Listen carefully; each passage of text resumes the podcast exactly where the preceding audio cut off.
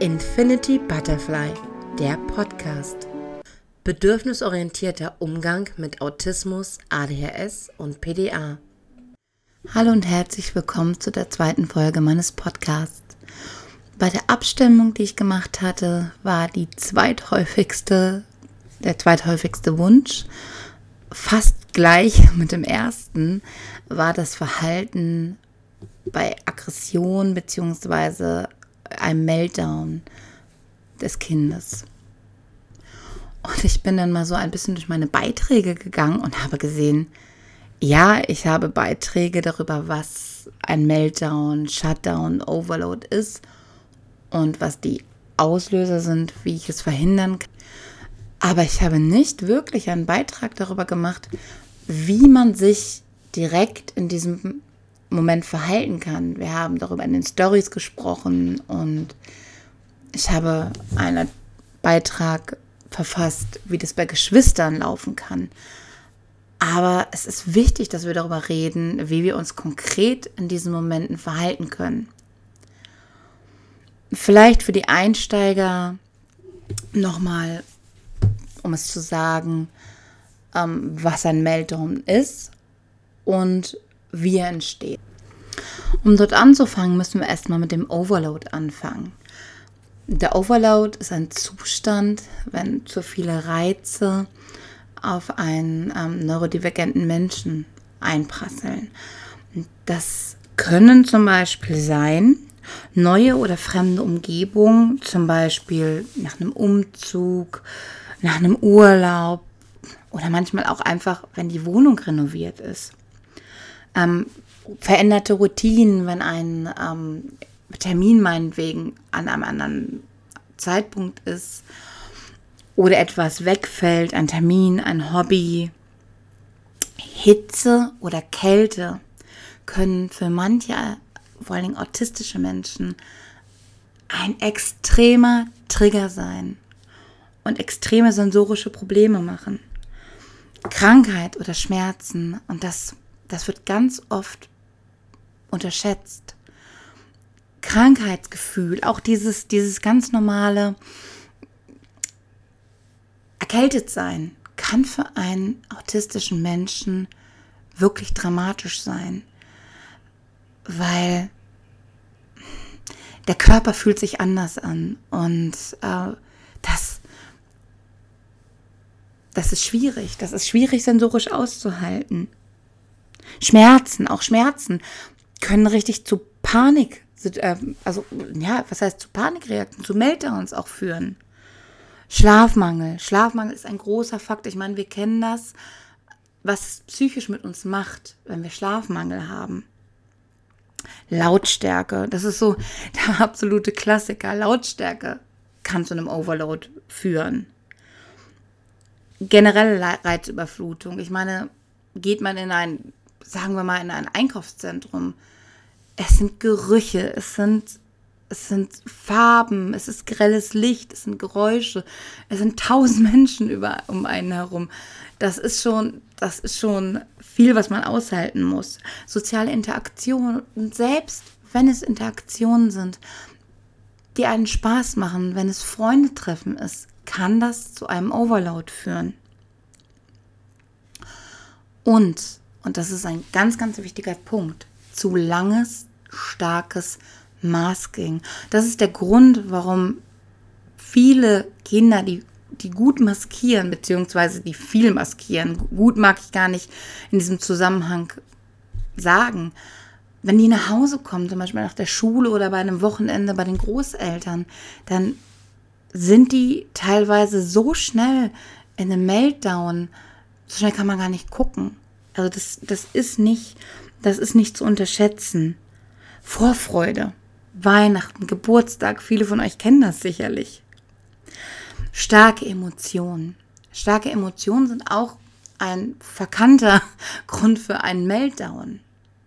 Das können auch positive Emotionen sein, das müssen keine negativen sein. Zu komplexe Aufgaben. Es gibt neurodivergente Menschen, die total überfordert sind, wenn Aufgaben zu viele Handlungsschritte haben und sie sie sich nicht merken können, wissen, sie können sie nicht ausführen und sind da total verzweifelt. Aus belastenden Situationen nicht mehr flüchten können. Das ist in der Schule zum Beispiel oft der Fall. Die können nicht einfach vom Schulgelände rennen und das wissen die, gerade die kleineren. Ne? Oder auf einem Ausflug. Ne? Da können die nicht einfach wegrennen. Ähm, Streit und ständige Kritik. Wenn Kinder ständig kritisiert werden und es wie einfach nur noch auf sie einprasselt, dann kann das zu einem Meltdown führen. Dann kann das zu, einem, zu einer Panikreaktion und einem Meltdown führen. Und das ist auch so ein, ein Klassiker, unerwartete Planänderungen.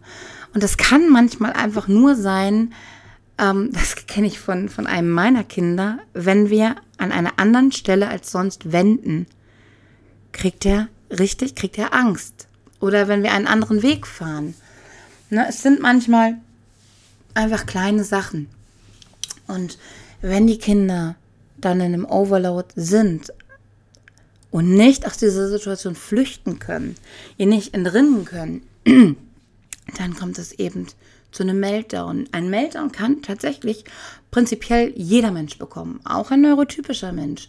Aber die Schwellen für so einen Meltdown, den würde man bei einem, bei einem neurotypischen Menschen Nervenzusammenbruch nennen.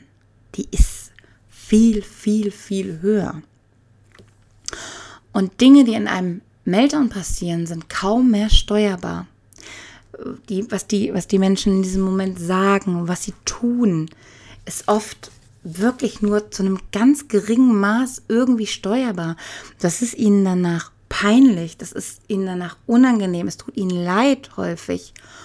Manche Menschen vergessen auch, was in diesem Moment passiert ist. Die können sich nicht mehr daran erinnern. Es ist ein absoluter Ausnahmezustand und nichts, was in diesem Moment passiert, könnt ihr eurem Kind oder Verwandten, was auch immer bei euch jetzt ähm, der Mensch ist, das könnt ihr ihm nicht übel nehmen, weil das kann der in dem Moment nicht steuern. Und das ist etwas, was wir uns immer und immer und immer wieder sagen müssen, um auch in diesem Moment nicht wütend zu werden, weil das ist, das ist einfach mit das Schwerste daran, weil das triggert uns. Es werden die Beschimpfungen, die kommen, die Sachen, die kaputt sind und vielleicht auch einfach Gewalt an uns. Das ist schwer zu ertragen, aber es ist so wichtig, sich das immer und immer wieder zu sagen. Diese, diese Person, die gerade vor mir steht, macht das nicht mit Absicht. Die ist zu 100% hilfebedürftig und absolut, absolut steht die unter Schutz. Das ist vor allen Dingen Fachpersonal in Schulen zum Beispiel oft nicht klar, dass das hier kein Angriff oder Absicht ist, sondern dass es, dass es ein absoluter psychischer Ausnahmezustand ist. Absolut wichtig und die oberste Regel, das ist, das ist das, was in einem unsichtbaren Schild vor euren Augen stehen muss. Das Kind, der Mensch, macht es nicht mit Absicht. Ein Meltdown kann tatsächlich auch von Mensch zu Mensch total unterschiedlich aussehen. Bei manchen Menschen ist es eher eine Panikattacke. Es ist dieses Weglaufen, sich verstecken, schreien, um Hilfe rufen, sich, sich selbst vielleicht sogar verletzen. Bei anderen ist also das, das wäre dann quasi Flight als Panikreaktion. Es gibt ja immer so Fight, Flight, Freeze. Es gibt noch eine weitere, aber die ist jetzt gerade nicht relevant. Ähm, das Freeze wäre der Shutdown. Der, der Shutdown ist eine, ja, eine andere Art von Meltdown, würde ich sagen. Weil es ist im Prinzip auch der Gipfel eines Overloads. Aber es gibt Menschen, die ziehen sich komplett in sich zurück. Die kriegen das, was um sie herum ist, fast gar nicht mehr mit. Sie ziehen sich so weit in sich zurück, dass, dass sie wirklich, dass sie sich komplett abschotten von dem, was um sie rum ist. Sie hören, bei jedem Menschen ist das anders. Ne? Ich kann es nicht ganz verallgemeinern, aber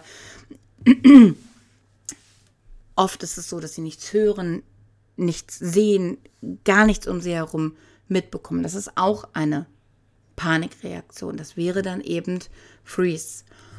Aber das, was den meisten die meisten Probleme bereitet, ist eben Fight. Sind die Kinder, sind die Menschen, die nach außen reagieren, die aggressives Verhalten zeigen, die herausforderndes Verhalten zeigen, die schreien, die wüten, die um sich schlagen, die Dinge werfen. Und wenn das geschieht, wissen viele Menschen nicht mehr, wie sie sich verhalten sollen. Und ich würde ganz ehrlich behaupten, die meisten von uns Eltern bei den ersten Malen oder bei vielen ersten Malen ähm, wissen das alle nicht. Weil so etwas erlebt man so im normalen Leben ja überhaupt nicht. es, ist, es ist eine absolute Eskalation. Und in diesem Moment kann man nur noch deeskalierend handeln. Pädagogisch könnt ihr euch weg damit. Pädagogik bringt da nichts mehr. Reden bringt oft nichts mehr.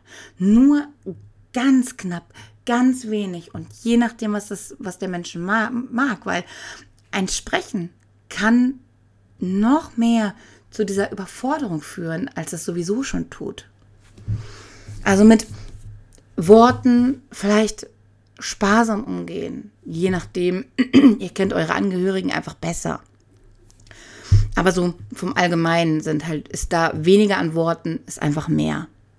Für mich persönlich ist der wichtigste Aspekt und der erste Schritt in einer solchen Situation, gerade wenn andere Kinder oder Geschwister oder überhaupt Menschen involviert sind, bringt alle anderen Menschen aus der Gefahrenzone und schützt auch euch, soweit das möglich ist. Ihr fragt euch sicher, wie kann das aussehen? Ich sage, ich, ich nenne jetzt einfach mal ein Beispiel. Ihr seid zu Hause alleine mit euren Kindern, ihr habt zwei, drei Kinder und das autistische Kind gerät in einen Meltdown. Es fängt an, die anderen Kinder anzugreifen, es fängt laut an zu schreien, es schlägt gegen Schränke, es wirft Gegenstände durch die Gegend.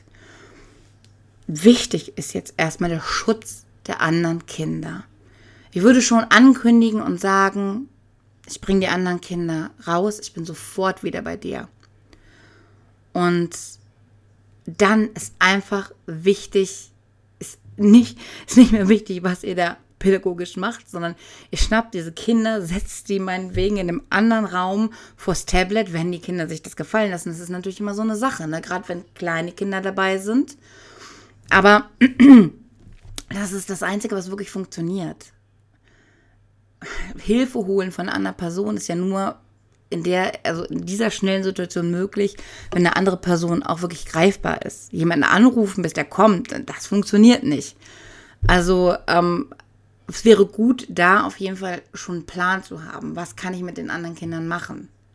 Ne, das, das das Tablet oder was weiß ich, Tipptoy-Buch oder was auch immer, ist da meistens das, was am schnellsten und am, am effektivsten ist. Da muss man, da muss man ganz ehrlich sein. Und dann dann wieder zu einem anderen Kind. Und dann ist es gut, wenn man vielleicht auch so das, das schlimmste Mobiliar, also das, was man, wo man überhaupt nicht möchte, dass es kaputt geht, so ein bisschen aus dem Weg schafft oder, oder das Kind vielleicht ein bisschen umleiten kann in ein Zimmer, wo es nicht so schlimm ist, wenn Sachen geworfen werden. Also nicht unbedingt in die Wohnzimmervitrine mit dem ähm, teuren Geschirr sondern vielleicht ins Schlafzimmer oder in, in sein Zimmer, wo, ähm, wo vielleicht nicht so viel kaputt gehen kann. Wobei man beim eigenen Zimmer halt auch immer ein bisschen vorsichtig sein muss, weil das eigene Zimmer muss ein Schutzraum bleiben und darf nicht mit negativen Erfahrungen ähm, gekoppelt werden. Also wenn ihr das Kind, wenn es ausflippt, in sein Zimmer immer schickt, ist das ein Problem. Weil irgendwann wird es dieses Zimmer mit diesen negativen Ereignissen eben koppeln. Wichtig ist auch, dass das Kind sich selber nicht in Gefahr bringt. Ne, bei ähm, selbstverletzenden Verhalten ist das natürlich schwierig. Da kann man nur ähm, ja teilweise eingreifen. Aber wenn mein Kind sich ungebremst den Kopf gegen die Wand schlägt, dann gehe ich dazwischen. Das weiß ich nicht, wie andere das halten, aber ich gehe dazwischen. Das schaue ich mir nicht an. Ähm, das, das unterbinde ich, das kündige ich an, sage, dass ich das nicht, dass ich das nicht tolerieren kann, dass es gefährlich ist und dann gehe ich dazwischen. Ich würde ein Kind in dem Meltdown nicht, wenn es nicht unbedingt nötig ist, anfassen. Es gibt gewiss auch Kinder, denen macht das überhaupt nichts aus. Ja, und es gibt auch bestimmt Situationen, wo es nicht anders möglich ist. Eben wenn das Kind hingeht, auf die Vitrine einprügelt, harte Dinge gegen Scheiben wirft oder sonst was.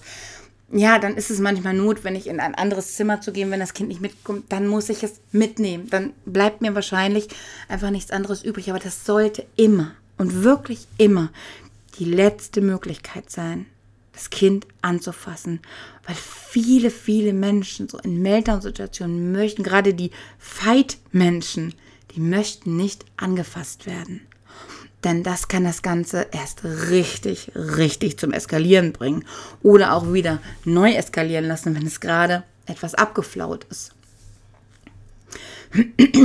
man, man kann ja auch, wenn man merkt, die erste, also die erste Welle ist abgeklungen, anbieten. Soll ich näher kommen? Ne? Oder gucken, wie reagiert das Kind, wenn ich etwas näher komme, aber nicht aufdringlich sein.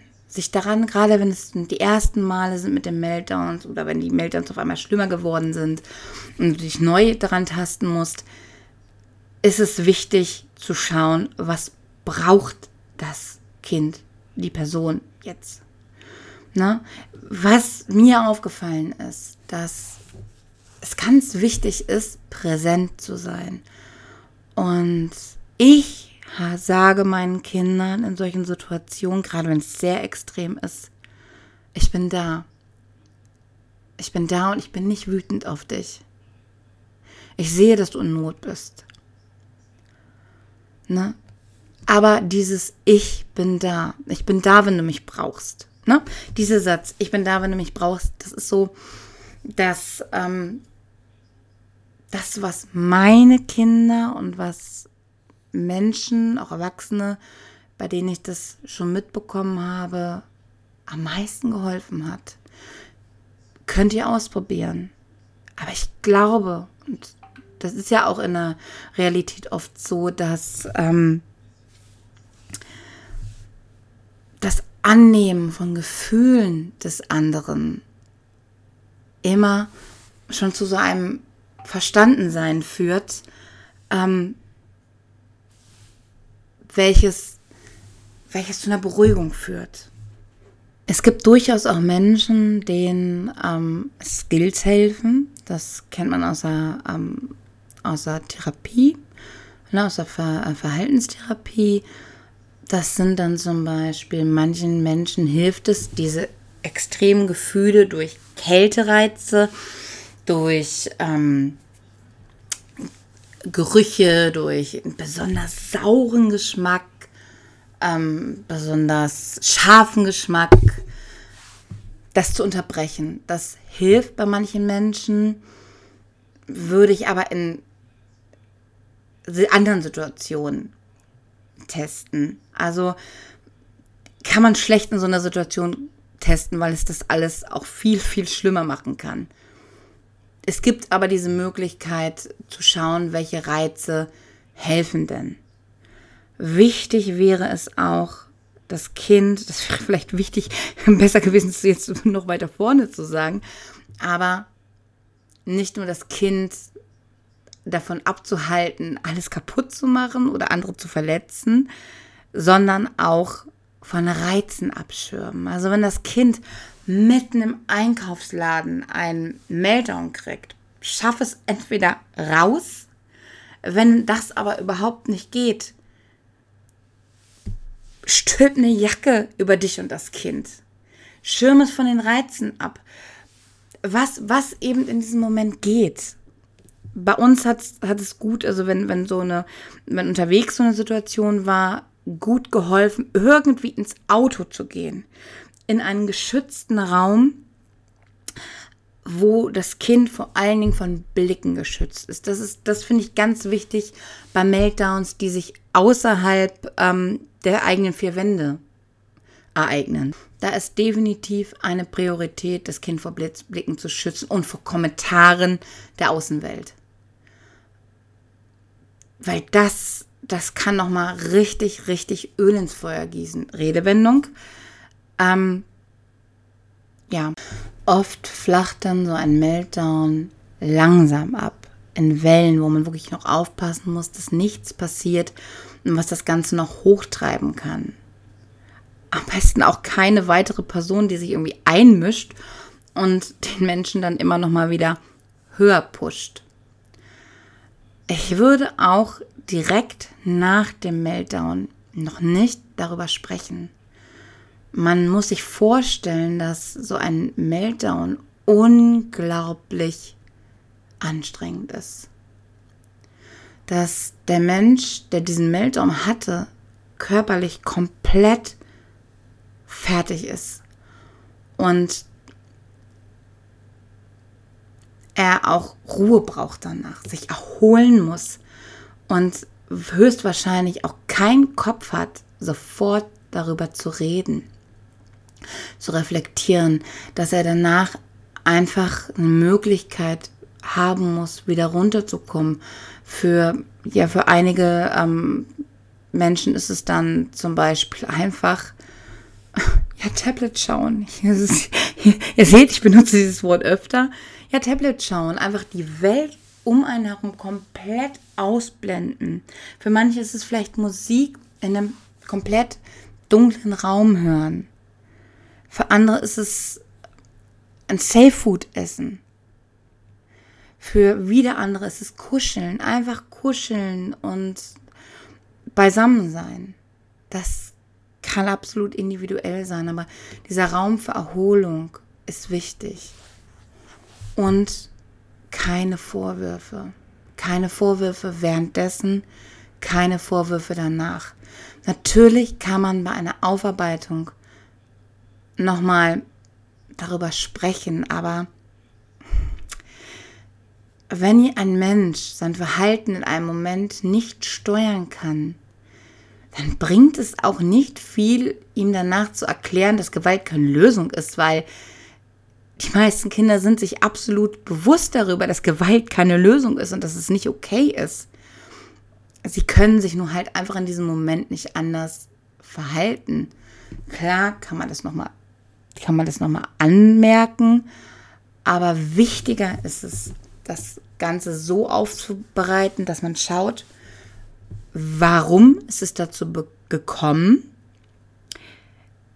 Wie können wir uns das nächste Mal anders verhalten? Was hätte sich das Kind gewünscht?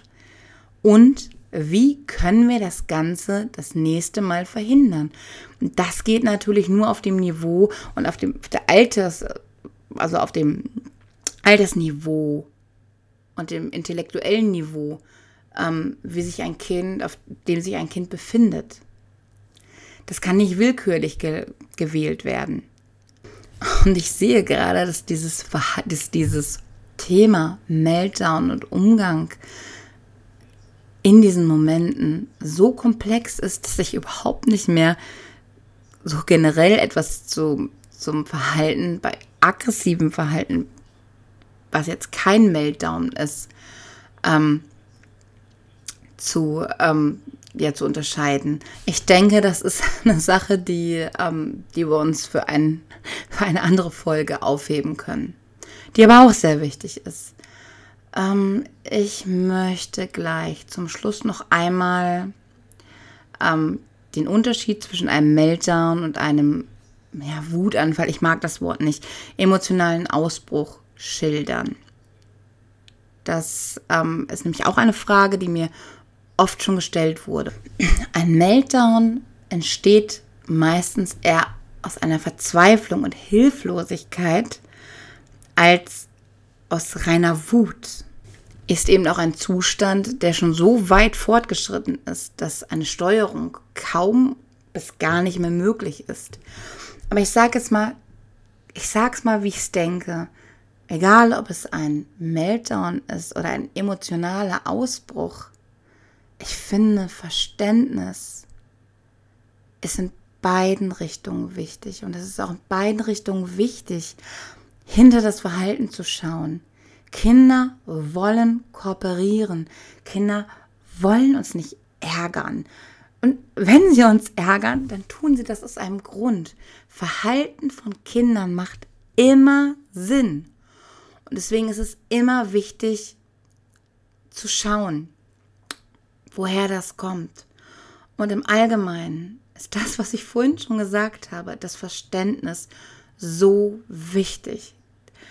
Nicht noch mit dem Kind zu schimpfen, zu schreien, ähm, Vorwürfe zu machen, denn das macht die Situation einfach so viel schlimmer. Es ist vor allen Dingen wichtig, dass niemand zu Schaden kommt, aber eben auch nicht derjenige, der in diesem Meltdown steckt. Denn der Meltdown selber ist schon genug Schaden, den diese Person erfährt. Und das ist das Problem. Meltdowns werden ganz, ganz häufig als ungezogen wahrgenommen, als Erziehungsfehler oder als herausforderndes Verhalten. Aber oft ist es gar kein herausforderndes Verhalten. Es wird nur nicht so gesehen. Ein Mensch mit einer Panikattacke, ein Mensch im Shutdown, der da, der nur noch da sitzt, nichts sagt, sich vielleicht vor und zurück wiegt, der kommt uns ganz anders vor als jemand, der wütet und tobt. Und tatsächlich ist es oft so, dass Kinder ihren Meltdown als Wut beschreiben, weil sie Wut und Angst so schlecht auseinanderhalten können, weil ihre Angst sich halt als eine Form von Wut und Aggression äußert. Es ist aber einfach ein Instinkt und wir alle handeln instinktiv eben anders. Und darüber muss gesprochen werden, denn das ist ein echtes Problem. Das ist auch ein Problem in Einrichtungen, wenn ein Kind eben in einer Einrichtung doch mal einen Meltdown bekommt, weil es sich eben nicht mehr maskieren kann. Das wird oft wirklich hoch aufgebauscht. Und ich verstehe es auch, dass es schwer zu verstehen ist. Aber es ist einfach niemanden damit geholfen, das Kind dafür zu verurteilen, es dafür zu bestrafen. Denn die Wahl ist eben nicht gegeben. Es muss geschaut werden, wie verhindere ich einen Meltdown. Das ist das oberste Gebot überhaupt. Und deswegen ist es wichtig, darüber zu sprechen, damit ein Verständnis dafür geschaffen wird. Viele Menschen, auch Fachmenschen wie Erzieher oder Lehrer, die wissen überhaupt nicht, was ein Meltdown ist. Und die wissen überhaupt nicht, wie man sich in so einem Moment verhält. Und deswegen ist Aufklärung wichtig. Und ihr als Eltern könnt auch versuchen, die Schule über einen Meltdown und was da, was da mit zusammenhängt, zu unterrichten. Die Therapeuten aus der autismus-spezifischen Förderung, die können das auch oft. Und es gibt, es gibt tatsächlich mehrere Stellen, die da auch vermitteln können, wenn ähm, euch als Eltern dort nicht zugehört wird. Das wäre vielleicht auch nochmal ein Thema, so Hilfen von außen, die, ähm, wo wir drüber sprechen könnten. Aber ich kann euch nur raten, sensibilisiert euer Umfeld.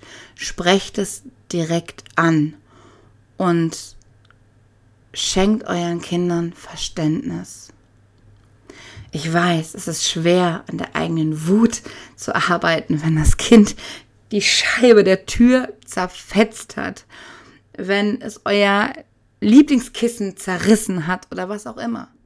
Ich weiß, es ist schwer und es triggert uns und es fällt uns schwer, weil Wutausbrüche, so wie es wirkt, sind eben in der Öffentlichkeit total verschrien. Kinder, die ihre Gefühle zeigen, sind verschrien und als unerzogen betitelt. Und deswegen, weil wir so eben sozialisiert wurden, triggert uns das einfach und deswegen reagieren wir so wütend.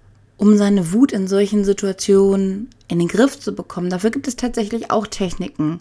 Da habe ich auch schon ähm, einen Beitrag, beziehungsweise ich glaube sogar zwei Beiträge drüber geschrieben. Und das wäre auch noch etwas, was wir ähm, hier nochmal miteinander besprechen könnten. Denn, denn Techniken in solchen Notsituationen, Methoden sind wichtig. Es ist gut, wenn man sie an der Hand hat. Und deswegen ist es auch wichtig, dass wir hier darüber reden. Ich danke euch auf jeden Fall fürs Zuhören und es hat mir unglaublich Spaß gemacht, darüber zu reden. Ich würde mich über Feedback freuen. Was hat euch gefehlt? Ähm, was hat euch gut gefallen? Und was würdet ihr euch von mir wünschen? Darüber würde ich mich sehr freuen. Und ich freue mich auch auf nächste Woche mit einer neuen Folge. Und das Thema weiß ich auch noch nicht ganz genau, welches ich nehme. Also sage ich nur bis nächste Woche.